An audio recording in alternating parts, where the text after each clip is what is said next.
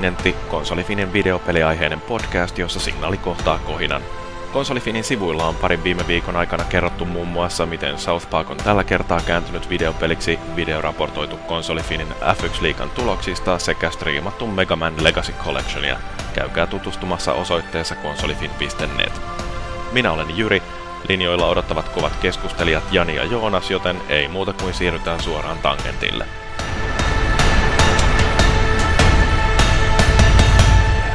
Joonas pelannut. Mitäkö minä olen pelannut?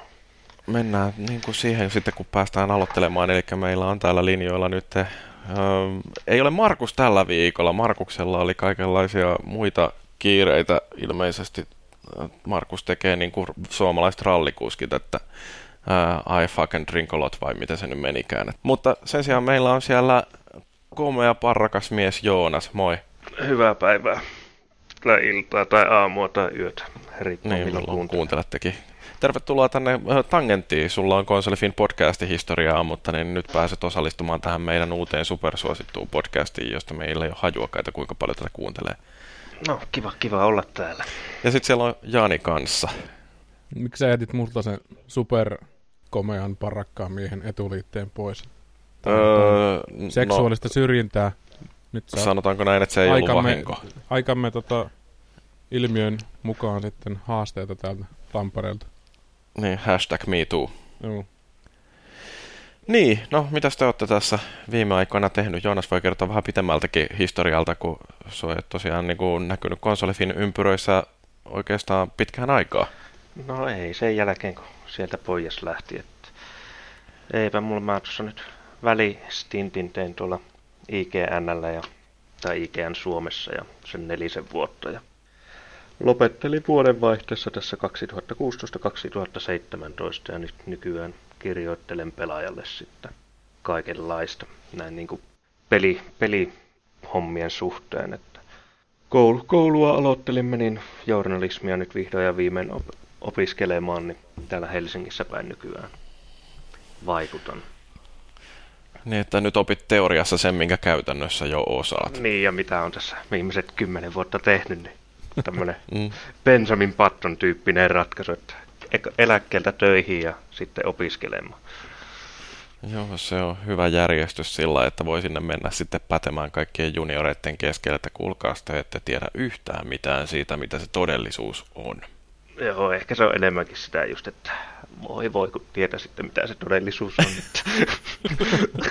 I've seen the future. Ehkä se todellisuus löytyy noiden seiskojen sivuilta, että siellä Joo. tutkiva journalismi on Helsingin katuja lataamassa kamerakännykkä ladattuna, kun Frederik lähtee ryyppäämään tai jotain muuta. Joo, mm. se vähän tuppaa olemaan.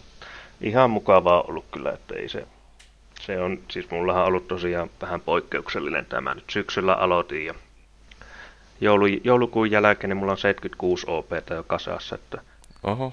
mä oon tässä niin ensimmäisen, toisen ja kolmannen vuoden opintoja tehnyt ensimmäisen syksyn aikana. Että, niin, että on tullut no, tutkittu. valmistut. Maisterin juhlat ensi keväällä. Ja, ke- keväällä, keväällä lakkikoulussa, ei tätä nyt lakkeja tai saada, mutta... No, jos omalla rahalla ostaa, sano, että niin, no tämä niin. on mun niin. journalistihattu. no okay. mitä Jani, sua ei isänpäivä pitänyt kiireisenä vielä? No ei, tuossa tota, niin, no vielä ei. Ehkä tässä mä tätä Virpin päivää juhlista jostain syystä, eikö isänpäivä on myös Virpin nimipäivä nyt, niin otetaan vaikka se nyt tässä läheisemmin haltuun. Ei tässä mitään koneet, koneita tota, PC kasasi ja vihdoin ja viimein sai uuden prossun ja on tullut pelailtua. Se on sinänsä ihan positiivista, että Nintendo Switchin hurmoksesta on löytynyt aikaa sitten tuohon Dixtynyyn lähteä. Että... Niin, että kun sait nyt uuden supertykki PCn kuntoon, niin, niin nyt on Switch sitten unohtunut. Voi pelata Miinaharvaa. Miinaharva on tietysti se, tehovaatimukset nousee Windows-versiolta. Että... Joo, ja mulla se on ainakin itsellänikin siis ihan ok peli PC, niin sitten pelaa justi sen jotain juurikin Baldur's Gate tai jotain tämmöisiä todella tehosyöppöjä, FTL tai Dar- Darkest Dungeonsia tai muuta. Että kannatti, kannatti panostaa. Joo. Jotenkin tulee mieleen, toi kaveri osti tämmöisen OLED-telkkari, mikä maksoi ties montako tuhatta sitten katsottiin vuoden 86 levyraatia YouTubesta silleen, se oli jotenkin semmoinen, että tässä ollaan nyt niinku homma ytimessä. Kyllä, kyllä.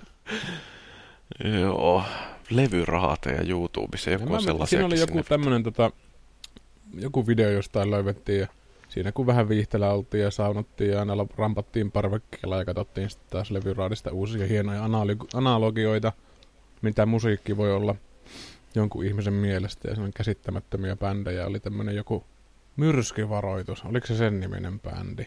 Mun pitää en muista ollenkaan tollasta. Hitto, mikä se oli? Se laulo, se oli niinku... Ei hitto, mun pitää kohta kysästä kaverilta, että mikä se oli. Mutta anyway, se on jotenkin se hauska siinä sitten, että on niinku parasta tekniikkaa ja sitten on niinku parasta tekniikkaa 30 vuoden takaa, mitä sitten hyödynnettiin siinä. No, mutta katso, sä voit kohta sitten tolleen niinku siirtyä seuraavalle vuosikymmenelle ja katsella, kun Yle Areenassa vai missä on näitä hittimittareita. Mm. Kaikki. Ja sitten ennen pitkään niin. kaikki vitos game overit ja, ja. Mm. mitä niitä on. No, ei se hittimittari oli kyllä hauska. Mä kattelin sitä jotain ensimmäistä jaksoa jossain vaiheessa, kun ne oli tonne areenaan dumpattu. Ja voi Jeesus, että me enää on siis toi TV-tuotantojen laatukin muuttunut ihan siis niin kuin monella tapaa, että ei kukaan jaksa katsoa enää noin hidastemposta. Ihan oikeastaan sama juttu kuin jotkut nämä alkuperäiset gladiaattorit, kun niitä kaikkea näytettiin nelosella ennen kuin tämä uusi versio tuli, niin se, että Herran Jumala, kun siinä menee viisi minuuttia pelkästään siinä, että ne gladiaattorit juoksee sinne kentälle, ne, ne on kaikki siis... tota, semmoisia batistinikävelymaistereita, että ne tulee sieltä horisontin sivusta aina sitten hitaasti. Mm. Joo, uusi gladiaattori ehkä se oli se tekniikka, kato. Oli niin paskat telkkarit, että ne ei pystynyt parempaa. Kaikki oli slow motionia sitten siinä. niin se on, kun oli vain 25 freimiä sekunnissa, niin ne ei pystynyt näyttämään niin nopeita liikkeitä. Joo. Tai tietenkin voi myös puhua sitten siitä gladiaattorin omasta yksinkertaisuudesta. Että oli vähän hidas liikkeissä ja joku halmettaa No muuta. siellähän oli tämä Suomen viikinki Toni Halme oli muun muassa niin porukan niin, älykkäin. Joo, no mut hei, meillähän on tänään ihan mielenkiintoisia pelejä. Täällä puhutaan uudesta Assassin's Creedistä ja, ja tota noin, niin Janilla on, on sillä uudella supertykki PCllä toi Destiny ollut hakkuussa ja ja mulla on jotain ropelluksia. Mutta tota, tehdäänkö sillä että Joonas, kun on ö, tällaisena vierailevana tähtenä täällä, niin sä voit kertoa meille ensimmäiseksi, että minkälainen peli on Assassin's Creed Origins? No joo, eli mähän nyt toi edellisen skippasin Syndicateen ja se, se taisi olla joo, mutta muuten on kyllä kaikki assut pelannut, että kyllähän siinä vähän semmoinen taisteluväsymys tuli aika lailla ton, ton Unitin kohdalla, että olen sitä mieltä, että hy- hyvä teki tämä välivuosi, mikä nyt oli Assuille. Et kyllähän mm. se edelleen pohjimmiltaan on hyvin samankaltainen kuin Assut nyt on aina ollutkin, mutta siinä on tavallaan sitä taistelua ja tehty vähän vaikeammaksi, ei se mikään niin Dark mm. Souls ole edelleenkään. Mutta kuitenkin pikkasen tehty sille, että et sä et voi niin enää vastaiskulla tappaa kertalaikista jokaista tyyppiä. Et... Onko siinä vielä silleen, että jos sun kimpussa on 20 jätkää, niin vuorotelle ottaa kiltisti siinä ei, toi, ei, ne hyökkää kaikki yhtä aikaa ja oikeastaan ehkä no. isoin muutos ja se vaikein muutos on tuossa nuo jousiampujat, että siinä ei tosiaan ole niitä vuoronumeroita, millä lähdetään hyökkäämään, niin jos sillä parikin jousiampujaa on, niin ne kyllä niinku piikittää sut aika täyteen nuolia siinä samalla Harri Etuilis oli mun vuoro hyökätään. Harri on kuollut. Minulla oli kaksi nelonen, sulla on vasta 106. Joo, et mä justiin on tätä Brotherhoodia tässä pelailu, ja kyllähän se niinku, pikkasen ehkä käy turhaksi jotenkin se tappelu, että kun siinä voi olla vaikka minkälaisen vihollislauman keskellä, niin ne tosiaan kiltisti odottelee siinä, ja sitten yhtäkkiä joku vaan päättää, että nyt minä lähden lyömään, ja sitten se signaloi sitä lyöntiänsä niin kuin viisi minuuttia etukäteen, että eihän siinä siis torjuminenkin on tosi yksinkertaista, kun pitää vaan tota vasenta triggeriä pohjassa, niin kyllä se siinä niin kuin, äh, Edmundi, ei kun mikä Desmondi se nyt olikaan, ei kun Etsiohan se taisi olla tuossa Brotherhoodissa, niin, sehän torjuu no, kaiken. Kato, kato tota vanhoja TV-sarjoja katsonut se hitauden puolesta, suomalaisia gladiaattoreita, niin mm. siitä mallintanut ne taistelut. niin, että aina välillä sieltä tulee joku viikinki ja yrittää mättää sellaisella kahden käden patleaksella. Ja, ja sitä ei saakaan lyötyä sitten mitenkään muuten kuin kenkäselmällä ensin munille. Mutta kenen munille? Barbin.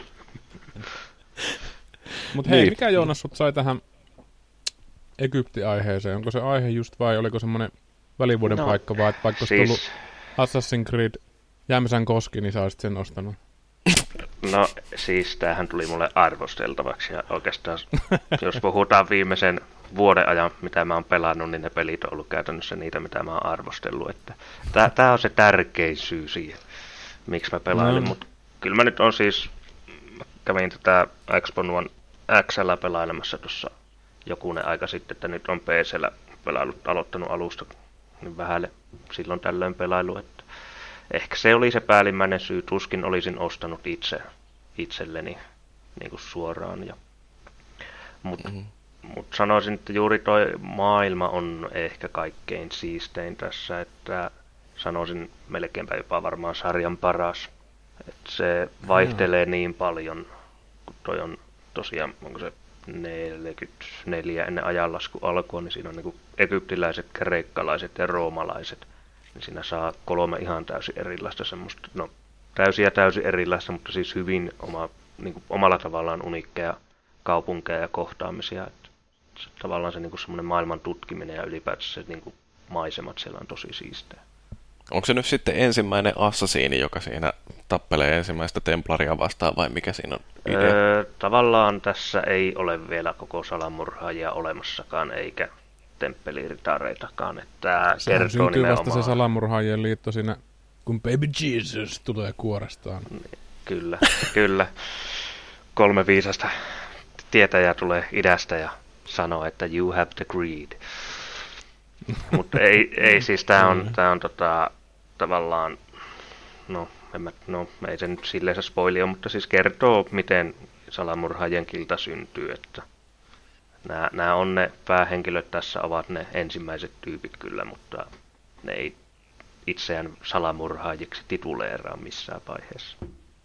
Niin, että siinä on niinku, ö, pari tyyppejä, jotka on ensin parhaita kavereita, mutta sitten niillä tulee perustavaa laatua oleva erimielisyyys siitä, silleen, että mutta ei kerrota kellekään. Ja sitten kun kukaan ei katso, niin sitten tapetaan vastaan. Muutetaan sitä Ei. modus operandia siitä. No, jotain. eh, mm, Ei, tämä on itse asiassa pariskunta, joka spoils menettää lapsen ja sitten kostonhimoissaan lähtee kostamaan niille henkilöille, jotka on sen lapsen lapsesta tappaneet ja sitten toteavat, että hei, tämä taktiikkahan toimii, että mitäs jos. Tan, tan. Tämä, tämä on tämä juoni on aina näissä No. Ihan hyvin pitsattu. Mä olin valmis ottamassa kymppiä lompakosta, että mä rahoitan sun seuraavan pelin. Joo, että tämä on ehkä se, no ylipäätänsä omasta mielestäni, miksi mä en ole myöskään hirveästi jaksanutkaan innostunut nyt viime aikoina peleistä, että tarinankerronta ja sitten ylipäätänsä pelimekaniikka säilyy niin samana, että vaikka Mm. mm. tässä on, siis mä tykkäsin, kyllä mä tykkäsin tästä pelistä oikeasti, mutta se on pohjimmiltaan niin Assassin's Creed, että jos sä oot pelannut yhtäkään aiempaa, niin sä tiedät tasan tarkkaan käytännössä, miten tämä toimii muutamilla uusilla jipoilla. Et sä pelannut sen kakkosen, minkä mä aina vean tuolta takavasemmalta. Niin, kuin, Siis Assu 2. niin. Joo, joo, kyllä. Oon kaikki muut paitsi... Siinähän oli mun mielestä oikeasti aika niin kuin hyvä se Etsion tarina, että se oli jotenkin semmoinen Joo. innokas ja aika freesi, että siihen lennokkuuteen ja kiinnostavuuteen ei ole kyllä palattu. Joo, tää on hyvin monensa mielipide. Että tää on siis, no sama mikä oli sitten esim. Watch Dog 1 ja missä tahansa Far Cryssa, että sulle on, tai sun perheelle on tapahtunut jotain ja sä lähet kostamaan ja that's the point. Ja ei siinä niinku, ihan sama kuin jotain kostoleffojakin, että et sä nyt niistä paljoa saa niinku Mm. mm. tämmöistä syvällistä irti, että se on vaan se motiivi ja sillä mennään eteenpäin. Että oikeastaan mielenkiintoisemmaksi tässä tulee just toi maailma, että kun tekee niitä sivutehtäviä ja muita, niin siellä just tavallaan näiden kulttuurien yhteen törmäyksestä ja tämmöisestä niin kuin, kun se on hyvin uskonnollista aikaa ollut, niin just uskonnollista väärinkäyttöä ja korruptiota sun muuta, että ne on sillä paljon mielenkiintoisempia kuin itse päähenkilöt ja juoni. Mites tota, onko siinä sitten tätä nykyaikameininkkiä? Jotenkinhan se on aina joku Abstergo Industries siellä ollut öö, taustalla, niin tota, minkä näköistä se on se nykyaikaimeininki, vai onko siinä mitään? On, eli palataan takaisin Desmond-tyyppiseen ratkaisuun, eli ihan niin kuin selästä takaa kuvattu. Hyvin vähän siellä on loppupeleissä, mutta jonnin verran. Ja semmosia jälleen ehkä lievää, no ei, ei tääkään spoilia, mutta vähän eikä sitä nyt mitenkään, kun ei tiedä jatkoa tai muutakaan, mutta vähän niin kuin vihjaillaan, että varmaan uutta Desmond-trilogiaa lähdetään hakemaan, että siinä ollaan naispuolinen Leila, joka on Abstergolla leivissä, niin se tutkii tätä Bayekkia, joka on tämä Dude täällä Egyptissä, niin vähän vihjaillaan hyvin vahvasti siihen, että tästä niin kuin lähdetään jotain isompaa taas rakentamaan niin kuin hänen kauttaan. Joo, kun toi musta Black Flag ja en mä tiedä oliko siinä sitten Rogue taisi olla myös semmoinen, missä niin äh, oli tämä Abstergo Entertainment ja musta se oli jotenkin aika äh, läyhä verrattuna siihen, mitä oli tämä Desmond-tarina. Mulla on toi Unity ja Syndicate pelaamatta, että en tiedä minkälaista niissä on. Joo, mutta... siis Unitissahan ei ollut lainkaan, tai siis siinä oli tavallaan aktien välillä kuultiin niin kuin taustalla, kun puhuttiin niin kuin tos, tosimaailmassa, ne puhuu niin kuin keskenään siellä, mutta siinä ei varsinaisesti ollut mitään pelillistä tosimaailmalla sijoittuvaa. Ja Black Flag oli se silmistä kuvattu FTS, mm. niin tämä on niin kuin siis menee selän taakse, mutta se on hyvin, enem, enemmäkseen se on vaan sitä, että sillä on taustatietoa, mitä sä voit tietokoneelta lueskella. Ja siinä yhdistyy muun muassa tämä uusin Assu-leffa, on tuotu tavallaan ne hahmot tähän pelisarjaan nyt ihan kiinteästi mukana. Ja sitten myös tuodaan toi Watch Dogs myös, että se, sekin kuuluu tähän samaan universumiin. Mm-hmm. Joo, koska Assassin's Creed-elokuva oli kaikkien suosikki, niin yeah. halutaan ehdottomasti integroida tämä jotenkin sitten tuonne pelimaailmaankin. Joo, ja siis se on ihan, eli tavallaan se Sofia Rikkin, mikä oli siinä leffassa, oli tämä, kuka se on, tämä Batmanin naisnäyttelijä. En nyt saa päähän, niin, äh, niin, no kuitenkin, niin hän on niin kuin tossa toi, toi tavallaan niin kuin se uusi johtaja, niin kuin se sitten leffassakin muodostui, mm. niin, niin se on, mm. me ollaan niin kuin, Leila on niin kuin hänen alaisuudessa työskennellyt. No. Se on otettu ihan niin kuin kiinteästi mukaan. Marion Cotillard on se no. näyttelijä, jota hain. Et se on, siis mä, mä vihasin ensimmäisessä assussa sitä reaaliaikaisuutta tavallaan, että mä olisin halunnut, että se on pelkkää sitä historiallista mm. settiä, mutta sitten tavallaan miten sitä lähdettiin rakentamaan, muun muassa kun Black Flagissa sitten tavallaan tuotiin se, että Ubisoftikin on osa tätä Abstergoa, että se tuli tämmöinen metataso kokonaan, niin mm-hmm. kyllä mä niin olen siitä sitten alkanut tavallaan, että kun tämä leffakin tuo, että siitä oikeasti muodostetaan tämmöistä niin kuin NS multimediaalista ympäristöä, jossa sitten kaikenlaista voi tapahtua, niin siinä vähän samalla lailla kuin Savisarjat on ollut huonolla tapaa mielenkiintoisia katsoa, kuinka ne yritetään väkisin vääntää niin kuin yhdeksi jatkumoksi. Niin siinä on oma mielenkiintoisa seurata sitä. no. En tiedä, oletteko Saveja katsellut yhtään, mutta siis siinähän on tyyli sille, että kuudennessa leffassa paljastuu, että ensimmäisen leffan selviytyjä onkin pahis ja tulee silleen niin kuin viimeisen minuutin aikana tyyliin ja silleen, että what? Okei, okay, no selvä. Ah niin, so. Niin, so. Joo. Et se on niin, kuin, niin semmoista naurettavan tuskallista pakko ollut vääntää joku yhtä suuruusmerkki, että saada oikeutettu, että ne on samaa kauhuleffasarjaa edelleen. Joo, mä en oikein pysty tuollaista kauheita splatteria kattelemaan, mulla ei niinku yksinkertaisesti maha kestä. Joo. Vaikka periaatteessa kyllä kiinnostaisi ilmeisesti, niissä on ollut ihan jotain sille hauskaa ja mielenkiintoistakin. No ei, ne se on eka, aika... Eka tavallaan on semmoinen, mikä määrittelee sen niinku genren. Mm. Että sen jopa sitten kattelee, mutta ei, ei, ei se niinku... Sekään niinku ei kiinnostanut sitä itse, itseä sille ihmeemmin, että... Joo, ei siis. Ykkönenhän on hyvä, kun se on... Se oli silloin hyvin poikkeuksellinen leffa vielä, mutta Mm. Ei, siis se on ihan täysin, susi, täysin surkea elokuvasarja, mutta se on vaan niin koomista katsoa, miten ne on yrittänyt yhdistää niitä. Että kun kakkonenhan oli sitten niin ihan, siinä ei ollut mitään yhteistä ykkösen kanssa, mutta sitten yli kolmannessa tai neljännessä ne oli väkisi kiinnitettävä jollain toisiinsa, niin ne keksii vaan jotain niin outoja juttuja, että tämä on, oli tämän Enon siskon tytär ja sen takia se on sitten ollut niin kuin veljen kaiman kautta nyt tässä näin tappajana, koska se, joka kuoli siellä, niin on jotain tätä ja niin kuin, okei, selvä. Mm. Kuulostaa ihan kauniita ja rohkeutta joltain no. jaksokuvaukselta. Juuri tämmöistä, että huvittavaa. Joo, en mä, miksi ihmiset katsoo jotain soota, mä en ole niinku, no, ehkä se vaan ei ole mulle. Niin. Me nyt on aikaisemminkin keskusteltu tästä, että niin minä ja Markuskaan ei olla mitään sellaisia suuria kauhugenren faneja, mutta niin. No ei mä, mutta... siis tämmöinen psykologinen kauhu on loistava, että en mäkään niin kuin, no kyllä mä nyt on verellä mässäilyä ja voin katella niissä omat, omat juttusa, mutta jos niin kuin kauhu kauhua haluaa, niin kyllä ne enemmän on sitten sitä tavallaan omaan, oman pään sisään meneviä hommia. Mutta niin, mist, mist, mistä täällä? Niin, niin, siis AC-reaalimaailma. Jep, jep. Mutta on, on olemassa ja vähän olisi vihjailua, että se siitä niin kuin sitten joksikin trilogiaksi tai jonkinnäköiseksi saakaksi saattaisi lähteäkin eteenpäin mentäessä. Mm.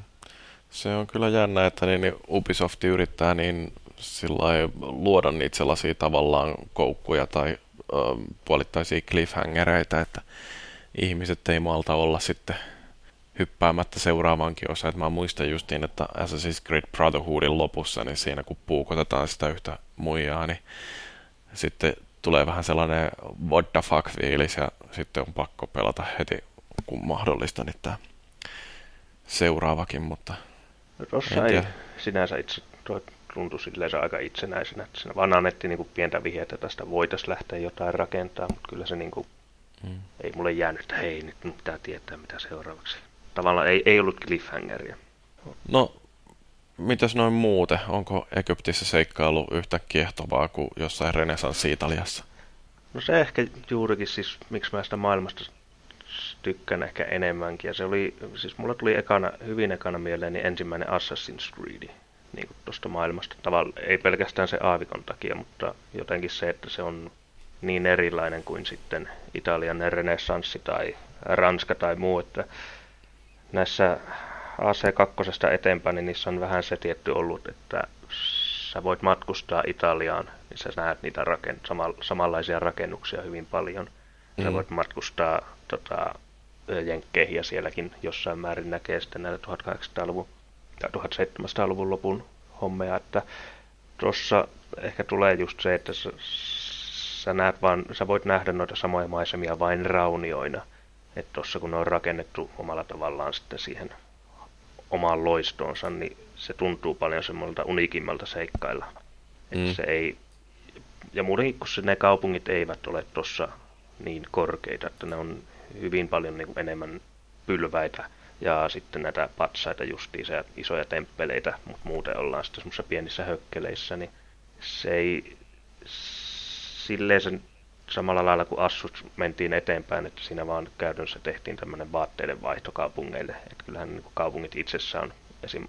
muun muassa tuossa Ezio-trilogiassa niin olleet melkein identtisiä keskenään aina. Hmm. Että toi tuntuu kaikkinensa erilaiselta. Ja sitten just on tavallaan ne kolme eri kulttuuria, niin ne, niiden se estetiikka vaihtuu hyvin paljon.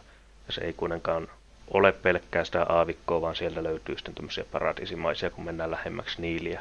Ja sitten on taas ihan tämmöistä käytännössä suoraan jostain Roomasarjasta tai muusta, kun mennään sitten tuohon Välimeren rannikolle roomalaisnäihin kyliin, niin löytyy. Että se, siinä mielessä mä tykkään paljon enemmän siitä, että se on vaihtelua. Et se ei ole sellaista sokkeloisen juoksemista, mitä jossain niin kuin Firenzessä tai... Ei, ei todellakaan. Muista. Että hyvin leveitä katuja ja on siis siellä on pikkuhökkelikyliä, mutta käytännössä se on just, jos mennään isoihin kaupunkeihin, niin se on semmoisia niin valtateitä käytännössä, mitä mennään siinä. Ja niiden sivulle no. on rakennettu. No se varmaan muuttaa sen traversaalin sitten jotenkin ihan erilaiseksi, että kun no noin aikaisemmin ollut sellaista, että täytyy niin kuin katoilla hyppiä rakennuksen päältä toiselle ja yrittää löytää niitä sellaisia kaikkein helpoimpia reittejä, että tulee sitä kitkaa mahdollisimman vähän, että ei tarvitse jatkuvasti olla nousemassa. Ja... No joo, joo, siinä mielessä olet kyllähän oikeassa, että tuossa enemmän siis heva, hepos, heposella melkein tai kamelilla kumpi nyt haluaa. Melkein tulee ehkä enemmän ratsastettu, että katoille ei muuta kuin tehtävissä oikeastaan mene. Et joo, kyllä. Et sitten kun siinä on muutenkin, siinä on hyvin monet kentät menneen sitten, että jonnekin suolle tai tämmöiselle, että siinä ei välttämättä edes kaupungeissa ollakaan, niin siinä mielessä on kyllä muuttunut. Mutta no. on se edelleen sitä paikasta toiseen juoksemista yhtä lailla, että se, että tekeekö sen talojen katolla vai hevosen selässä, niin se ei nyt hirveästi muuta sitä pohjamekaniikkaa siinä. Mm. Vähän nopeammin tietysti pääsee, mikä on mukavaa, että saa sitä virtaviivaisuutta siihen. Kyllä, ja noin noin quick travelit on tai fast travelit on Jumalan keksintö näissä peleissä, avoimen maailman peleissä. Että... Se on kyllä totta. Että tuossa... Tämäkin on kuitenkin niin kuin Ubisoftin isoin laajen peli, niin kyllä se näistä... Mä muist, luin muistaakseni, että kolme tuntia menee kävelle, jos me niin kuin kävelet päästä päähän tuon pelialueen. Joo, niitähän on sellaisia jotain videoita, missä jotkut, niin kuin, en tiedä mikä se on, niin kuin, joku tällainen oikein YouTube-kanava, missä joku tyyppi niin kävelee näitä maailmoja sillä yhdestä kulmasta vastapäiseen kulmaan ja mittaa, että normaalilla kävelyvauhdilla, että kuinka kauan se kestää. Ja siellä oli, tota, oliko joku, ää, tää, mikä se nyt oli, tämä Ghost Recon Wildlands, niin, niin siinä oli kartan päästä päähän kävely kestänyt kai jonkun viisi tuntia tai jotain. Joo. Joku ehdotti, että kävele Horizon Zero Dawn. Se oli, olisi myös mielenkiintoista nähdä. Mutta toikin, toi tavallaan tuossa ehkä tulee myös sitten se, että niinku, nämäkin varsinkin Ubisoftilla on alkanut nyt hyvin paljon tämä pelifilosofia olemaan sitä, että ei niinku enää tehdä, ei lähetä niinku pelaajia sisällön, oman sisällön kautta, että se on nimenomaan tota, että mitä ne itse keksii sillä maailmassa tehdä. Mm. Ja siihen nyt tulee tähän Assuun ensi vuoden alussa, muistaakseni, niin tulee se, se siis tämmöinen opettavainen historiallinen pelitila, jossa otetaan taistelut ja juoni pois. Et siinä on jonkinnäköisiä tämmöisiä niin kuin turistimatkoja, missä sitten avataan Egyptin historiaa ja sitä mytologiaa ja kulttuuria tarkemmin ja ihan pääsee vaan tutkimaan maisemia ja turistikohteita. Tuo on kyllä ihan mielenkiintoinen idea, että siis kun ajattelee, että miten paljon justiin jossain Ezio-trilogiassakin oli pantu efforttia siihen, että joku 1500-luvun Firenze tai Rooma oli mallinnettu, niin, niin tota, se on kyllä ihan jännä, että siellä voisi olla enemmänkin sellaista tietoa, että miten nämä rakennukset on rakennettu. Ja Tuostahan se olisi niin kuin VR-turisti matka. Oi vitsi, se olisi muuten mahtavaa. Joo. Että... Tuohon tämä toimisi varmaan PR hyvin nimenomaan siis tuohon pelitilaan, että mm. siinä ei tarvitsisi muuta kuin katsella ympärille ja tuo on siis tosi yksityiskohtainen maailma. Että... Niin, ja liikkuminen voisi olla sellaista hyppimistä tai niin kuin teleporttaamista Jep. paikasta toiseen, että kun se vapaa liikkuminen on se, joka helposti saa aiheutumaan tämän hurlausefektin. Kyllä. Mut se on, kyllä mä, niin kuin, se on ehkä ihan, mä nyt varsinaisesti en tämmöistä niin vapaan samoilun ystävää ole, että mä jotain Just Causeakin, niin en mä siellä jaksa leikkiä niillä, mikä on sen koko pelin idea. Mutta mm. kyllä mä ihan tota mielellään, mielenkiinnosta oottelen, että miten se on toteutettu ja minkälainen se on. Että niin, no siinä täytyy olla vain jonkinnäköinen semmoinen syy, että minkä takia haluaisi lähteä katselemaan. Että se on sitten varmaan just niin tuommoinen tutkiminen, että Just Causessakin ongelma on se, että aina kun jää ihmettelemään jotain hienoa rakennuksen julkisivua, niin sitten tulee joku terroristi ja rupeaa ö, poraamaan sua korvaa jollain utsilla, että niin vähän ylimääräistä häiriötä aiheuttaa siihen. Että ja siis Ass- Assussakin kuitenkin, kun siinä on se historiallisuus ollut hyvin paljon taustalla, niin tuo nyt sikäli ei ole mikään yllättävääkään veto Ubisoftilta. Että mm. että ihan saa nähdä, tuovatko jälkikäteen myös noihin muihinkin osiin, jos tuo osoittautuu niin kuin suosituksena. Retrofittaisivat myös Assu ykkösestä lähteen kaikkiin muihinkin. Jos ne pystyy sillä tekemään rahaa, niin mikseivät niin tekisi. Näinpä. Mutta joo, ehkä se on, se on mun tämmöinen looginen looginen seuranta tuosta pelistä. Että... Kannattaako ostaa täysintäisenä vai otetaanko Alekorin iloa? Ää... No minkälaisia lootboxeja siihen on luvassa? Niin. No siis kyllähän tossakin mikromaksut on, mutta ne on kyllä aika semmoista basic settiä, että nopeuttaa jos haluaa nopeuttaa. Mutta, tota... Miten nämä niin on pisteytetty nämä viimeisimmät Assassin's Creedit? Että onko tämä niin tämä uusi, niin kuinka korkealla tämä on niin kuin sen pelisarjan tämä on se saanut, pökäleissä. Joo, siis tämä on saanut tosi hyviä niin kuin kriitikoilta sanotaan niin kuin kasista ysiin arvosanaa. Et mä en syndikeittiä muista, mitä se sai, mutta kyllä tätä on niin kuin pidetty tavallaan taas jälleen hyvänä assuna. Mutta siinäkin voi taustalla olla se, että ei ole niin viime vuoteen ei ole pelisarjaa ollut. Että... Joo. Siis osto ehkä kannattaa tehdä ihan sen perusteella vaan, jos, jos pelisarjasta on pitänyt entuudestaankin tavallaan avoimista maailmassa pitää, niin joo, ilman muuta sen, sen oman perusteella sitten, että maksaako sen täyshintaisena vai alennuksesta.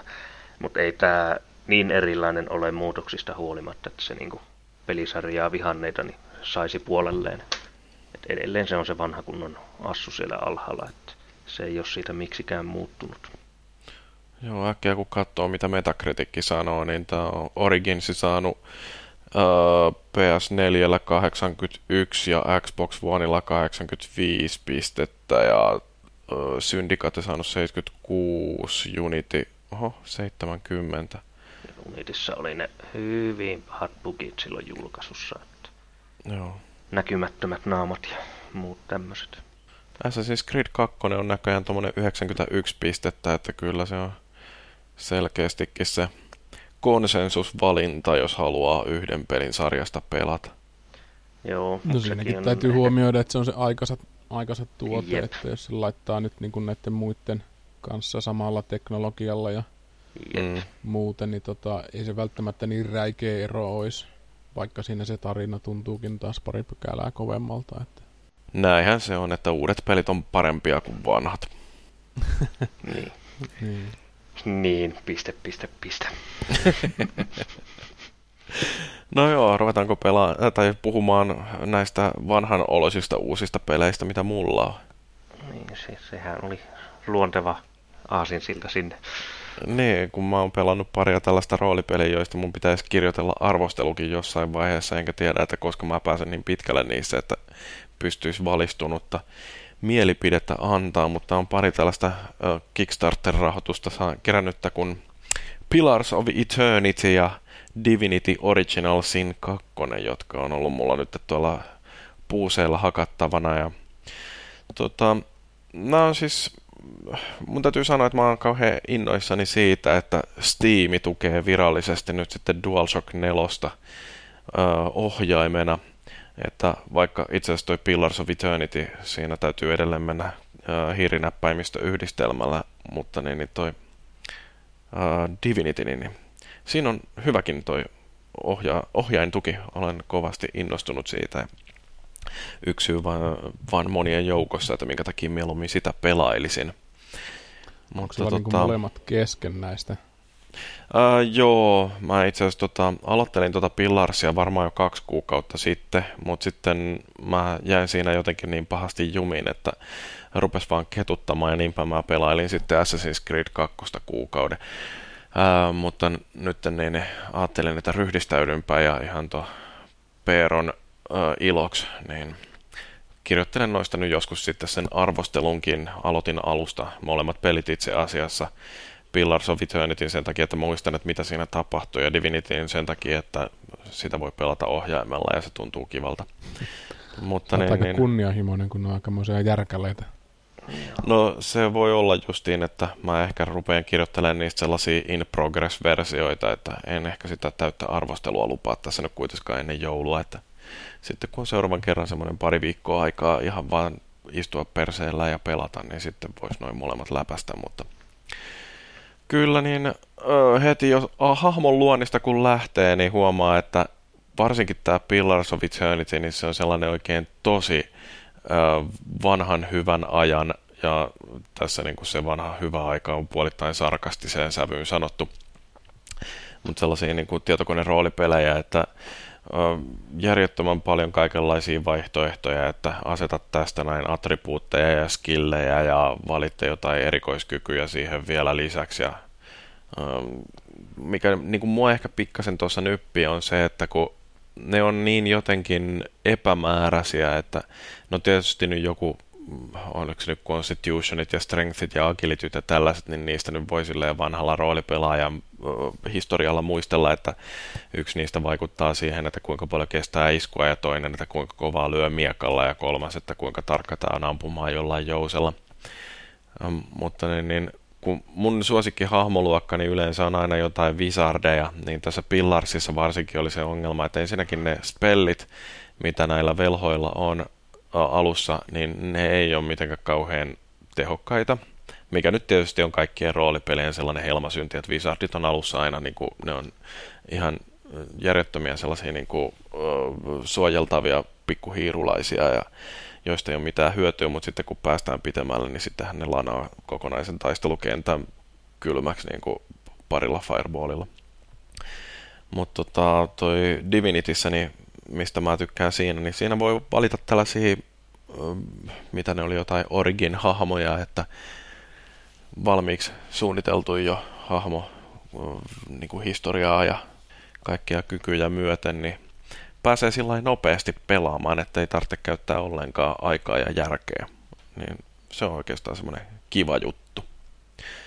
Sä oot aika käänteinen pelaaja noissa systeemeissä, kun yleensä tota, näissä roolipeleissä niin kaikkein vaikein ja pisin aika on siinä, kun sä luot sitä hahmoa. Jep. Niin, niin, että oikeastaan kertoo jotain siitä justiin, että miten mulla on pelimaku muuttunut, että justiin jonkun Com- äh, Commodore 64 aikoihin, niin mä nautin ihan hirveästi kaiken maailman Pool of Radianceista ja äh, Wastelandeista ja mitä niitä nyt olikaan nämä kaikki, äh, äh, äh, mitä ne oli, Lord Britishin nämä Ultimat ja muut tällaiset, että ne oli niin kuin tosi hienoja, kun pääsi viimeisen päälle oikein viilailemaan. Ja kyllähän mä oon niin kuin näitä kynäpaperiroolipelejäkin hakkailu, että joku jotkut tykkäs yksinkertaisesta Dungeons and Dragonsista, mutta mun suosikki oli toi uh, Rolemasteri.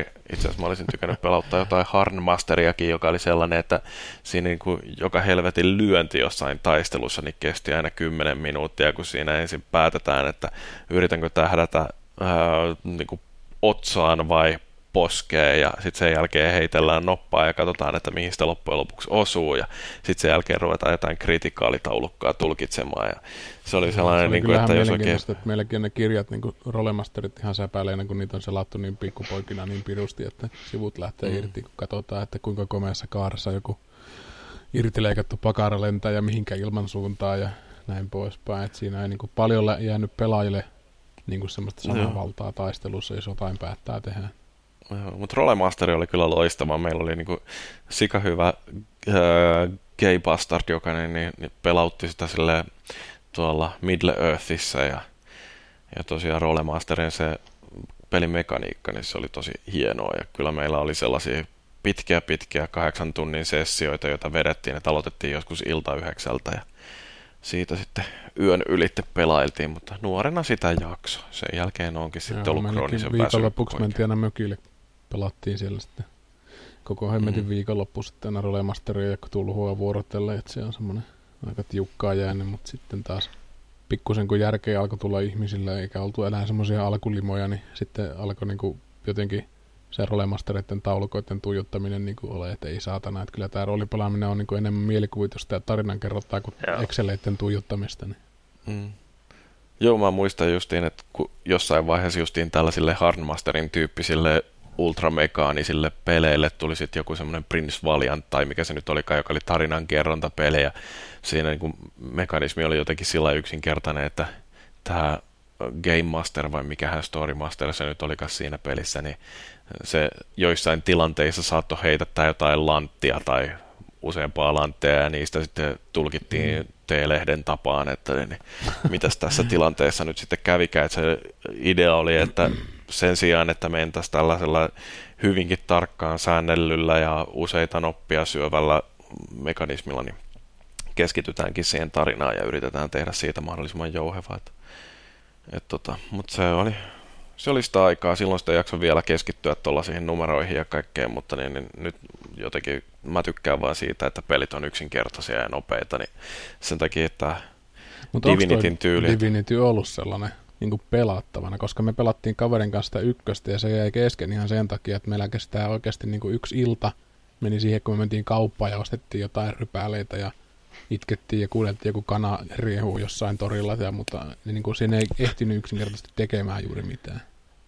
Ää, no kyllä se mun mielestäni etenee sillä ihan kohtuullisen kivasti, että siinä um, No ensimmäisellä kerralla mä jotenkin jäin jumiin, kun mä en yhtään tajunnut, mitä tässä tarvitsee tehdä. Ja toihan on niin jännä, että nämä roolipeleissä edelleenkin, niin niissä pikkasen luotetaan siihen, että pelaaja itsekin jaksaa keskittyä siihen tekemiseen. Että ihan kaikkea ei sillä niin kuin, äh, näytetä, että nyt sun täytyy seurata tätä polkua, että pääset suorittamaan tämän sivutehtävän mm. seuraavan vaiheen.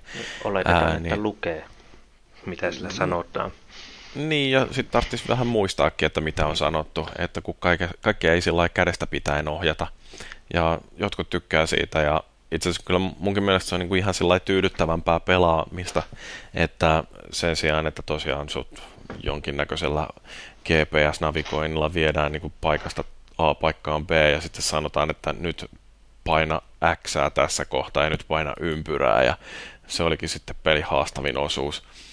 Niin tota, ihan kiva tosiaan, että siinä joutuu vähän jopa miettimään ja sitten sellaisia erilaisia vaihtoehtojakin tulee, että voi päättää, että auttaako jotain orpolasta vai tappaako se ja vie siltä omena. Et tota, Atami on. Tää, eikö se ole tyttölapsi? Toikin on minusta vaan vähän, no siis nyt kun rupesit tuosta keskustelemaan, niin tuli vaan flashback ACC, missä taas on just se, että sulla on 1500 metriä seuraavan tehtävän, niin sä pistät se heppas autopilotilla menemään sinne ja sitten katselet, kun se menee sinne, että kyllä mä niin kuin ennemmin sitten itse otan kyllä tommosen, että mun pitää vähän niin kuin itse tietää, minne mä haluan mennä. Että se ei mm. ole sitä, että mä menen kummitusjunaan kyytiin ja odotan tässä nyt sen aikaa, että pääsen painamaan seuraavan kerran X. Mm-hmm. Joo, se on vähän just sillä niin kuin mullakin tulee tämmöisiä paradoksaalisia fiiliksiä välillä, että kun toisaalta mä tykkään siitä, että pelit on niin virti, virtaviivaisia, että mun ei tarvitse uh, ihan koko elämääni uhrata siihen, että mä selviydyn jostain pelistä, mutta sitten toisaalta taas niin kuin, vähän jotain haastetta olisi kiva olla siinä.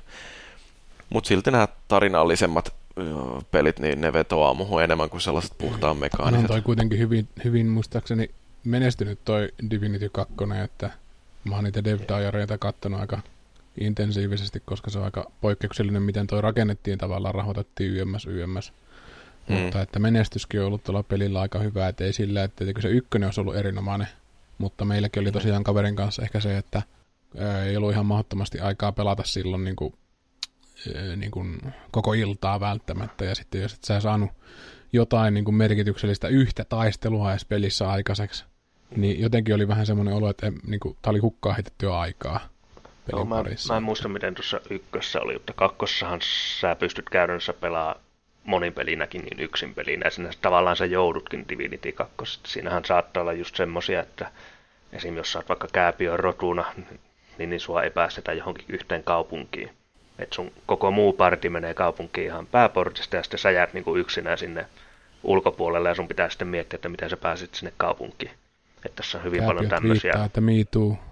Mm, et hyvin paljon semmoisia hauskoja juttuja, että siksi siis mä oon kanssa Divinity ja Originalsin kakkosta pelailut tässä, niin tekisi mieli pelata isommassa ryhmässä kuuppina, että hyvin paljon kuulut hyvää siitä juurikin no, näistä. Niin... vähän säästelee itseäni, että löytyy sitä aikaa ja löytyy niitä, ketkä ei ole pelannut sitä, niin voisi aloittaa niin. Milloin sä pelaat sitä? PCllä on mulla. PCllä no, mulla on se kanssa tuossa puuseella, että täytyy katsoa, joskus mua ihan kiinnostaa nähdä, että miten se toimii sitten tuollaisena yhteistyöpelinä. Että se, ää, tota... Ykkönen ainakin toimi tosi hyvin. Että ei siinä ollut mitään, kun oli joku Teamspeak, niin pystyi jauhaan sitä skeidaa ja suunnittelee, miten tehdään. Ja, mutta kun sitten vuoro vaihtui, niin sitten vaan tota, sä olit sitten niin kuin sivusta katsojana, kun kaveri sitten liikuttaa omat ukot siinä. Että mm. Toimi tosi hyvin. Joo, toi on muuten jännä. Mä en ole tota yhtään ajatellut, että miten tuossa puuseella toimii tämä party-chatti, että kun konsoleilla se on niin sisäänrakennettuna tuohon toimintaan. Niin Kyllä noissa PC-peleissäkin nykyään on sitä chattia, mutta tietenkin jotkut mitkä vähän pelailee enemmän pelejä, niin niillä on joko Teamspeakit tai Discordit tai muut niin. tällaiset chatit sitten PCllä käytössä, että ne on niin, kuin niin, niin ei niin kuin vaivattomia kuitenkin sitten yhdessä pelataan. Niin, ja kun siinä jos pelejä vaihtelee, niin ei tarvitse koko ajan uusia, uusia puhetsättejä laittaa, että se olisi, meilläkin Discordissa mm. on tuo omamme. No joo, mutta tota noin, niin en mä tiedä, onko noista nyt hirveästi, kun mä en ole tosiaan kumpaakaan peliä päässyt ihan älyttömän pitkälle pelaamaan, niin tällainen väliraportti vaan, että kyllä mä Peero nää joskus vielä meinaan arvostella. Kiva tälle ei, ei niinku kehtaa naamatusta sanoa, niin kerrotaan podcastin välityksellä. Pillari. no mähän sanoin sulle kaksi vuotta sitten, että mä niin. pelaan näin. Et sä kuunnellut sitä. Mut niin, Niistä niin. voi, olla, voi heittäytyä sillä niin kuin marttyyriksi loukkaantua, että nyt, mä teen podcastia täällä vaimalla ja se vaan mulle mussutat jostain arvosteluista. joo. No joo, mutta hei, tota, Jani, mitä, mitä sulla on ollut työn alla? No mitäs, mä tosiaan ton PCn kasasin. Mä ottelin sitä helvetin prosessoria. Mä sen uuden Koffefe-leikin, mikä Koffi-leikin näitä Intelin i7 ja nappasin 8700 koon ja siinä otinko mä kuukauden päivät sitä postiin. Viime sunnuntaina sitten meni oikeastaan, mä sain kaikki osat pöydälle ja mä olin oikein herkuttelemassa. Mä olin poikamies viikonloppua viettämässä ja mä ajattelin, että nyt mä nörttäilen ja jon kaljaa ja kasaan koneen. Ja ensimmäinen, mitä mä huomasin, niin voi saatana toi mm, kanta on muuttunut tuossa emolevyssä silleen, että mä en saa tätä vanhaa tuuletinta kiinni ja se vanha tuuletin oli tommonen fetuksen kokoinen nykerö, että mun piti semmonen uusi käydä hakemassa, se uusi satainen meni sinne ja se on niinku hienoa tää PC-harrastaminen kyllä. Että. Mut tossa se ruhisee pöydän alla. Se on vielä pikkusen tuulettimet on laittamatta, että on seitsemän tuuletinta kiinni tuolla kotelossa. Ja, tota, yksi SSD tuossa vielä pöydällä, tämmönen PCIe-paikka, niin mä varmaan heitän sen kaverille sitten siitä. Ja vähän tuommoista pientä virittelyä sitten siitä kovon suhteen. Ja tämähän on tämmöistä paskaa sitten, että kun sulla on Windows, Windows niin kun meni heti, mulle tuli, että ahaa, olet piraattihomo, sinä saat Bill Gatesin mällit silmäluomen alle ensi yönä. Et mä asensin uuden sitten, niin kuin, tai vanhan kovon tuohon uuteen kokoonpanoon, niin ei se sitä tajua, että se on niin kuin kuitenkin mulle rekisteröitynyt tämä Windows, että täytyy nyt katsoa, miten mä sen kanssa teen. Että mutta sitä ei kuitenkaan käynyt, että kaikki softat täytyisi uudestaan asentaa. Että tuossa on niinku teran verran jotain musapaskaa, niin sitten kun niitä rupeaisi laittamaan, niin se lähtisi kyllä sielu tästä ruumista aika nopeasti irti. Että. No. Mut, mut, nyt on uusi PC. Destiny 2 on tosiaan.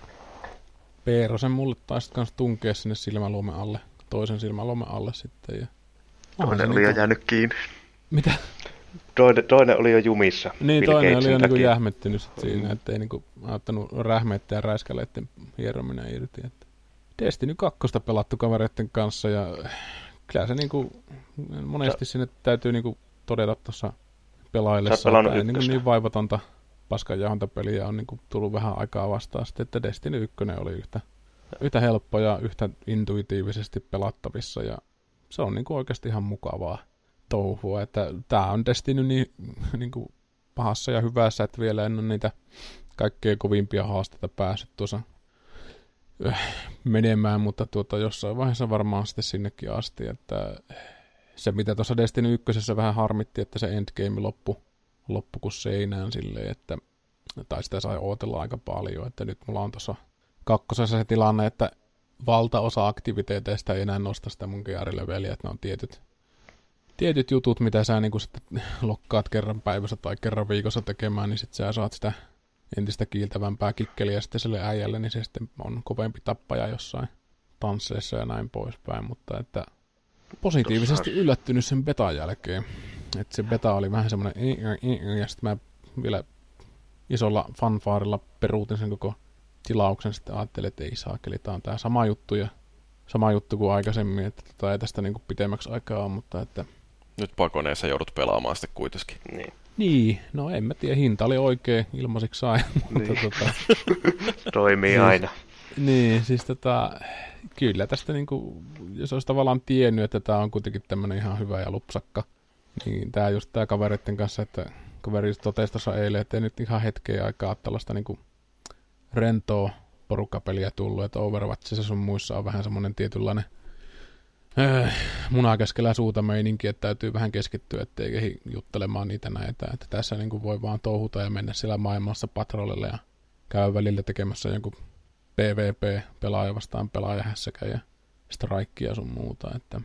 No, mutta eihän tuo nyt pitäisi olla yllätys, jos sitä eka on pelannut, että siitä jo tiesi, että niin varmasti tulee tuollainen chillailupeli justi. Kyllä. Joo. No se on jo ehkä, ei niinku yllätyksenä tullut, mutta se tavallaan vaan niinku oli päässyt unohtumaan se tämän pelin vaivattomuus tavallaan sitten siinä, että, että ykkönen oli, siinä oli mä niin kuin tavallaan rakastuin siihen skifi-miljööseen tai sellaiseen niin kuin haluun tehdä tämmöistä ylimaallista skifiä, mutta se tarina oli vähän jotenkin niin kuin hyvin perinteisesti ontuvahko ja no sanotaan näin, että se lisäosa, se Taken King, mikä siihen ykköseen tuli, niin se oli oikeasti aika mielenkiintoinen. Mutta tota, ei tässä kakkosessakaan niinku tarinaa ihan tätä paskaa, siis ne niinku, niin viheliä sitten ripulia, että ei, niinku, ei tee yhtään mieli niinku katsoa niitä kutskeneja ja muuta, mutta se, niinku, se sitten kaikki muu on tässä ihan kivaa. kivaa se, se, se, kertoo hyvin tuosta, niinku, miten ylhäällä rima on ollut, kun sitä kuitenkin on niin tarina on tässä pidetty hyvällä, kun se oli ykkösessä niin olematon. Niin... Joo, Joo siis, siis surkeahan se on tässä. Lähtökohtahan se, että toi laitti, eli semmoinen joku ylimaallinen, mikä niin kuin jedeillä on force, niin tässä on sellainen laitti, mitkä, mikä mahdollistaa sitten nämä pelihahmot Guardianit tekemään semmoisia yliinhimillisiä fajatteja ja pelaaja sitten riisutaan ensimmäisen puolen tunnin aikana laitista ja toisen puolen tunnin aikana laitista, niin sen riisumisen jälkeen sä saat sen takaisin. Että se oli semmoinen, että what the fuck. Joo, ja siis sitten se alkaa se perinteinen touhu, että lähdetään se ryttyyliän niskaa, joka taas mylvii siellä, että minä olen galaksin kovin vatupassi urakoitsija, että te muut olette ihan paskoja muhun verrattuna. Ja sitten vetään sitä tööttiä siellä ja katellaan, että aha, nyt on taas maailmassa asiat niin kuin hetki aika sitten oli, että sitten voi mennä rouhimaan niitä strikeja, eli niitä dunkkuja, instansseja ja Tuossa huvitti itse asiassa tuossa tarinassa just, kun siis se laittihan myös se, että Guardianit on niinku kuolemattomia, että se herättää se laitti aina mm. henkiin, niin sen takia me ollaan niin kovia jätkiä tai tyttöjä, niin niin, niin huvittavaa just se, kun siinä alussa lähtee se laitti, sitten, että joo, että älä kuole, että mä en pysty herättämään sua henkiin, että Ää. niin, mit, mitä sä sitten teet, että jos me kuollaan? No kato samasta checkpointista kuin aina ennenkin herään, että jännä juttu. se, se oli se, kun niin... pelattiin toi läpi se tarina just se kaverin kanssa ja sen verran spoilaa, että se oli se, kun sinä saa semmoisen tankin siinä lopussa ja sitten kun se, sä ajelet sillä tankilla siinä ja sulle tulee 589 miljardia vihollista vastaan, niin jotenkin se tilanne oli niin kuin, että hitto se niin kuin ihmiskunta ei mitään laittia tarvitse, kun silloin tämä tankki, saatana, se tappaa tällä tankilla niin kuin 200 peissiä ja universumia noilta vihollisilta, että jotenkin kun se vielä sanoo se helikopterityyppi, mikä tuo sen tankin sulle, että I've got plenty, tai jotain muuta, että näitä on ihan hulluna näitä tankkeja, että ota lisää, jos tarvit. Että naurattiin sitten vaan siinä, että no ei tässä mitään laittia tarvita, kun tällä yhdellä tankilla voi ajaa kaikkien päälle ja tägätä miljoona targettia, johon lähtee automaattisesti ohju, ohjukset ja sitten on se hullu kanuna vielä, millä lähtee viimeisetkin rämmäleet suolen seinästä, että ei niinku ihan kohdannut tossakaan sitten taas sanailu. Sitten tota, tuohon nyt on tarinan kerronnan ja pelaamisen ikiaikainen ongelma. Että niin, sama se on just joku... tota, siis onhan tuossa siis paljon semmoista hyvääkin, että se alun maailma, se arti, niin, ja sitten se toinen semmoinen joku vesikompleksi hässäkkä, niin oli musta tosi tylsiä paikkoja, mutta sitten sen jälkeen noin nessukset ja iot, ne on ollut tosi niin kuin kiinnostavan näköisiä maailmoja. Ja siinä niin kuin on ollut kivaa oikeasti se tutkiskelu, tutkiskelu sitten näissä, ja ehkä se korostuu sitten näiden maailmojen semmoinen mielenkiintoisuus sen vuoksi, että aika paljon ton pelin assetteja, eli noita kaikkia vihollisia, niin nehän on ihan ykkösestä tullut suoraan, että ei ole paljon keksitty mitään uutta. Et siinä on 99 prosenttia samaa skeidaa, mitä sä tulitat sitten siinä. Ja onhan se tietenkin loogista, mitä mä sanoin siinä petastakin, että kun tapahtumapaikka on sama, niin ei ne kaikki viholliset voi olla yhtäkkiä niin kuin Pasi Auliksen paikalla joku Irma Inkeri. Että se on oltava just ne, mitkä siellä on sitten silloinkin ollut, mutta että jotenkin vaan ahisti sitten se, että nyt niin kuin Destiny 1.5 kuitenkin tässä sun tiskillä tässä, ei niin kuin uusi peli uusi pelistä Näin kuitenkaan. mulla sama fiilis, että sikäli ihan mielenkiintoista katsoa ja odottaa PC-pelaajien reaktiota, varsinkin siis semmoisia, jotka ei ole niin konsoleilla pelannut. Niin, jo, kyllä kaveri sitä sanoi, että se oli ihan niin kuin mielenkiintoinen. Mä sitten sanoin, että kannattaa tuupista katsoa se jonkunlainen tarinayhteenveto, että sinänsä Travellerin konsepti ja sitten tämä pimeys, mikä sitä seuraa, niin tota, on ihan mielenkiintoinen ja jossain vaiheessa siinä oli semmoinen joku isompi tarinan tynkä, mistä mä tavallaan tykkäsin niin kuin semmoisena universumin yhtä niin kuin, tiukkana vakiona kuin ajan kulku, niin että on niin kuin erosio ja on tämmöinen niin kuin, tuhoava voima, mikä niin kuin, pyyhkii kaiken sitten siinä. Ja sen niin kuin, tämmöinen olemassaolon pyristely niin olisi ollut kiinnostavaa, mutta eihän se sitten tietenkään siihen mennyt. Että, että jotenkin niin kuin, noi kaikki NPCtkin vituttaa tuossa pelissä, että kun on ne samat lässytykset niille ja että olisi nyt nees vaihtanut siinä, että niiden ei olisi tarvinnut olla samoja sitten. Että. Mutta kaikkea ei voi voittaa. Että tota, ihan hyvää pelattavaa. Et sanotaan näin, että kyllä tämä nyt jostain alekorista vähintään kannattaa ottaa, jos on kaveriporukkaa, että tuossa PCllä, kun sitä on pelannut, niin on tullut ihan järjetön määrä suomalaisia vastaan, että jos sä menet sinne hubiin, mikä on niinku se maailma tai se kaupunki tai maailmalla, kun menet siellä patrollaamaan sen, sulla on aina niinku 75 prosenttisesti suomalaisia pleksillä siinä, että kaikkia Juliuksia ja Isomaureja ja kaikkia noita, mitä nyt onkaan sitten siinä pelin pari eksynyt, niin se on aika jännä, että suomalaisia tuntuu olevan. Voi olla, että se palvelin on jossain täällä päin sitten, kun täältä päin pelataan, mutta et en tiedä. En ole tarkemmin sitä seurannut sitten. Samaan on huomannut, siis mullakin on tullut hyvin paljon suomalaisia vastaan. Pelasit sä PCllä vai millä? Mulla on nyt PCllä se myös, ja Play, Pleikka nelosella pelailin julkaisussa. Nyt aloitin niin veli, velihommas ja muutama muukin kaveri PClle, niin pelailun nyt sillä uudestaan. Joo, Jos joo. raidi kiinnostaa, niin meillä olisi muutaman miehen vajaus. No niin, kyllähän mä ne voisinkin tulla kaikki luutit ottamaan sitä. Niin, niin. Ei, niin, mutta totta kai, totta kai pelataan. Et mulla on toi uusi tiimi, ei kuin mikä Blizzardin tunnari, kun mä sen vanha unohdin, niin mä sitten tein uuden. Täytyy laittaa sulla sitten vaikka tämän nauhoituksen jälkeen. Mutta erittäin vaivatonta pelaamista, että tekemistä on aivan helvetisti tossa, että semmoisen pienen vinkin annan tässä, mistä niin kuin vähän kärsittiin, että kun pelattiin kaverin kanssa sitä Questia aika tiukasti niin kuin kahdestaan ja aikaa ei osunut aina yksi. Jos toinen pääsi pelaamaan niin sitten, ja toinen ei päässyt, niin toinen meni sitten rouhimaan niitä public eventtejä ja tarkoitti, että itemit nousee ja levelit paranee, jolloin sitten storykua sitten oli ihan läpijuoksua. Että ei se niinku sitten ollut semmoinen kauhean koettelemus se lopputaistelukaan, kun mä hakkasin Titanilla niin paljon tööttiin sitä jätkää, kun pystyy siinä, että et, et, ei se, ei kannata ei niinku liikaa tehdä semmoista sivujuttua ennen kuin olet maksimilevelillä, koska sitä tekemistä, se tekeminen muuttuu niin paljon mie- mielenkiintoisemmaksi siinä, että sun ei tarvi enää sitä kabalistien kaivuulupia mennä tarkistelemaan, kun ne menee jollain galaktisella poralla sinne johonkin kukkulan taakse ja sun pitää mennä sinne leiriin riehumaan, että onko pojilla perkele lupia tällä mineraaleja ottaa, ja sitten tulee kauhean sotaa siellä. Tietyn pisteen, ennen tiettyä pistettä, niin nuo tappelut oli niin oikeastaan ainoita public siinä, että mainiontavaa ja sitten se aukeaa. Joo, se on itse ihan jännä, miten se on. No, mä en taas itse pidä siitä, miten se on rakennettu. Tavallaan sut on pakotettu pelaa se tarinaosuus ennen kuin siihen tulee sitten raikit ja Jep. ylipäätään saat sen mopon. Mutta sen takia ja... mä just sanoin, että ei kannata tuhlata aikaa siinä ei. muussa sitten, koska sitä tekeminen muuttuu paljon mielenkiintoisemmaksi. Ne public eventit, mitkä randomisti prokkaa sinne kartalle, ne on aika paljon erilaisia. Et siinä ei ole just tätä hemmetin kai poran käytön lupaa, tarkastusaktiviteettia kymmenettä tuhannetta kertaa. Että. Jep. Mutta että ihan siis, nythän siitä on jo uusi DLC tulossa, tämä Osiriksen mm, on uusi hetki vai mikä se oli sitten, että en tiedä, onko se joulukuussa vai milloin se tulee? Joulukuussa, oliko se Joo. kuudes päivä vai kahdeksas tai jotakin. Anything for the money. Joo. Niin, en tiedä, siis kyllä mä oon tällä hetkellä semmoista kolme kautta vitosta tuossa niin miettimässä, jostain pitäisi arvostella, niin tota, hyvin tämmöinen parasta tuommoista FPS-säilyähän tämä on tätä. Mä oon sanonut monesti, tämä Destiny on niin kuin Marioks, Marion vastikkeeksi FPS-osalta, että se pelaaminen vaan on niin intuitiivista ja toimivaa ja tavallaan simppeliä, ettei ole mitään turhaa, turhia niin kuin, toimintoja siinä nurkan takaa kurkisteluita tai muita. Pelaatko muuten hiirinäppäimistöllä vai ohjaimella?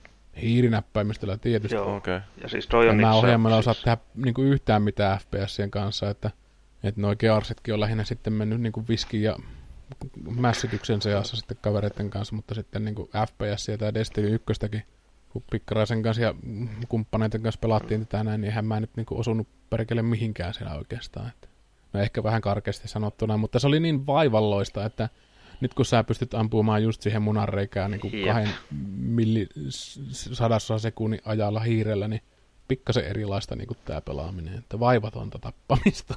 Joo. Tuo on itse ihan hyvä, siis minkä Juri nosti esille, että siis Destinyhän on kuitenkin niin vahvasti konsoliräiskintä ollut. Että mua itse ihan mielenkiintoista kat- odotin tätä PC-versiosta siitä, että se siis, mä osaan pelata kyllä niin kuin padilläkin ihan hyvin räiskintöjä. Ja se oli niin, kaikki ne niin kuin hypyt ja tämmöiset, niin sä pystyt niin, niin kuin millin tarkasti tekemään just ne pomput, mitä sä halusit, kun sä olit mä oon pitää 600 tuntia pelannut Destiny 1 Pleikalla. Niin tavallaan, mm. että ne oli kaikki niin ytimessä, niin se oli ihan mielenkiintoista nähdä, miten hiirellä ja näppäimisillä onnistuu, koska tässä nyt levitetään kuitenkin näppäimistä, sitten noin liikkeet niin vähän erillä lailla.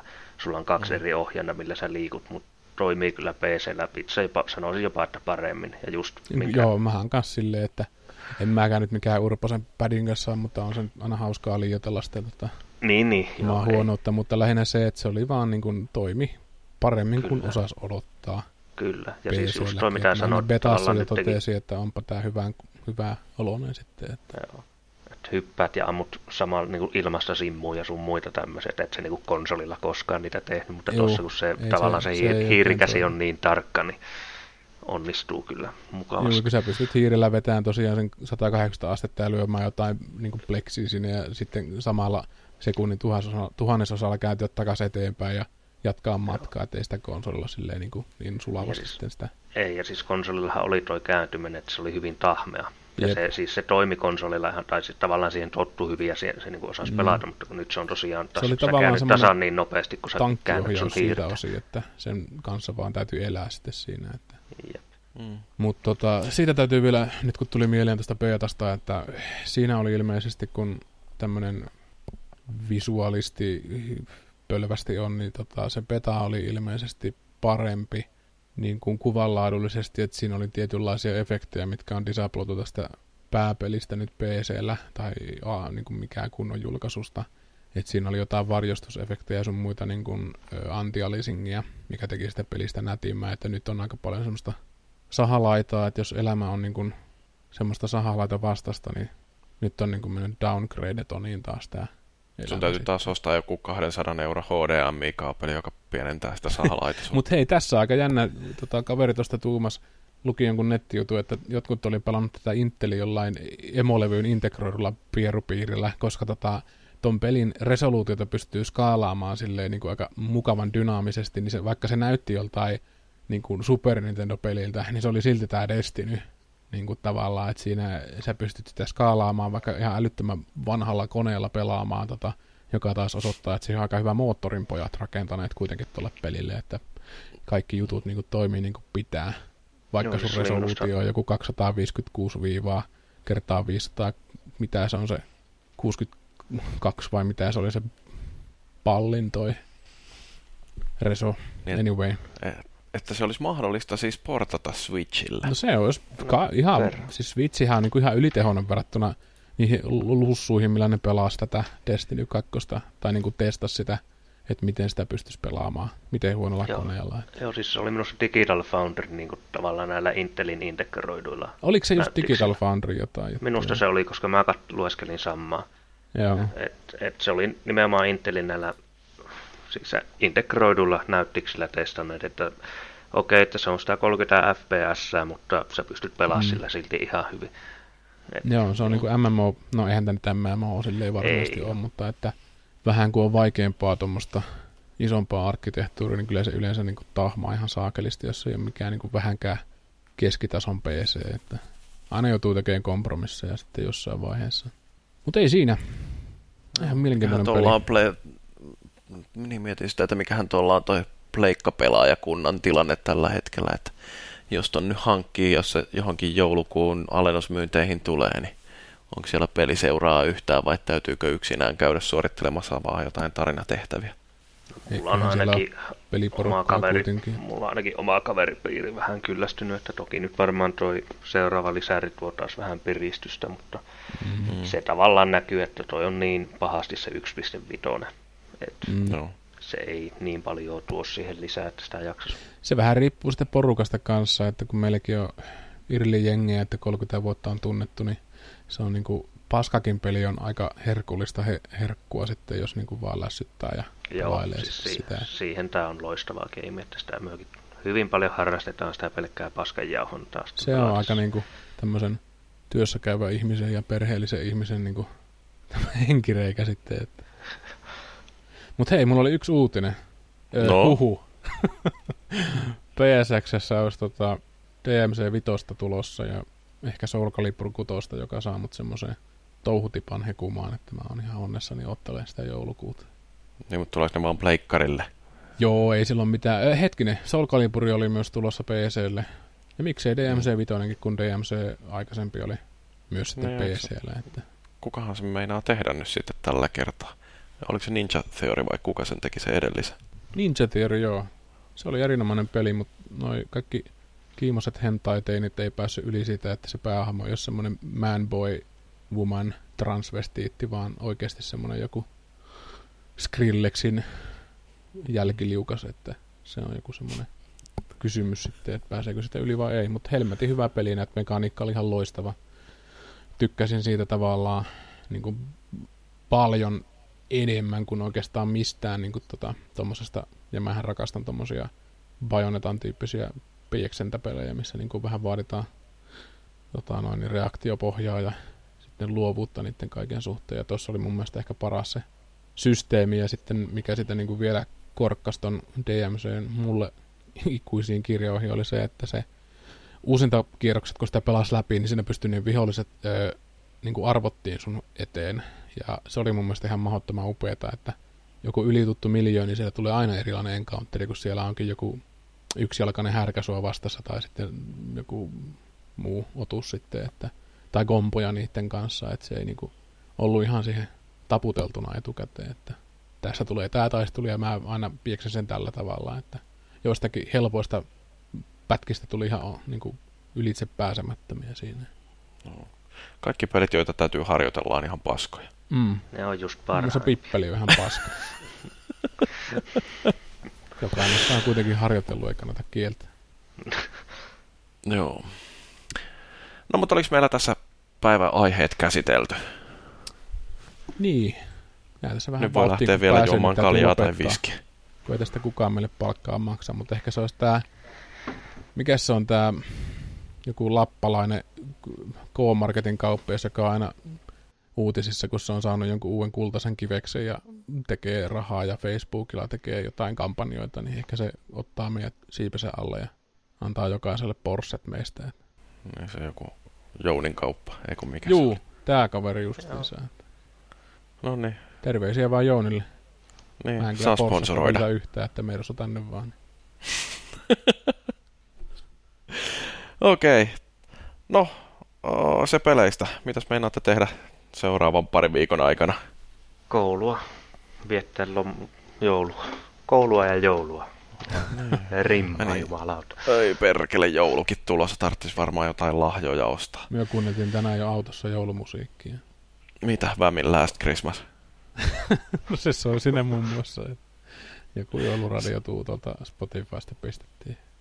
Ei, mä varmaan hinkkaan tätä PCtä, että täytyy saada kiiltäväksi ja kimaltavaksi. Mitään lediä ei saa niin kuin missään päässä olla, että mä en ole semmoinen lediseksuaali, mutta että täytyy olla kerrankin johot nä- niputettu nätisti ja kaikki feng shuit lait, tota, kotelossa sisällä oikein. Että, Mm-hmm.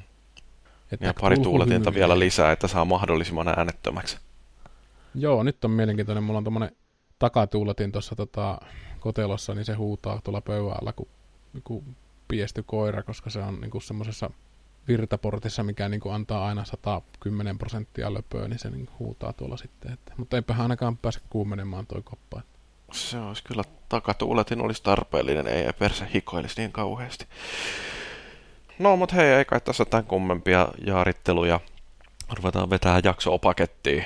Eli niin, tangentti on siis tältä erää taas ohi. Ja tämän podcastin lisäksi konsolifin sisältöä kannattaa käydä lueskelemassa osoitteessa www.konsolifin.net ja muistakaa seurata meitä Facebookissa osoitteessa facebook.com kautta konsolifin, Twitterissä tunnuksella at konsolifin ja Twitchissä osoitteessa twitch.tv kautta konsolifin. Tästä voi joku huomata selkeästi jonkinnäköistä patternia.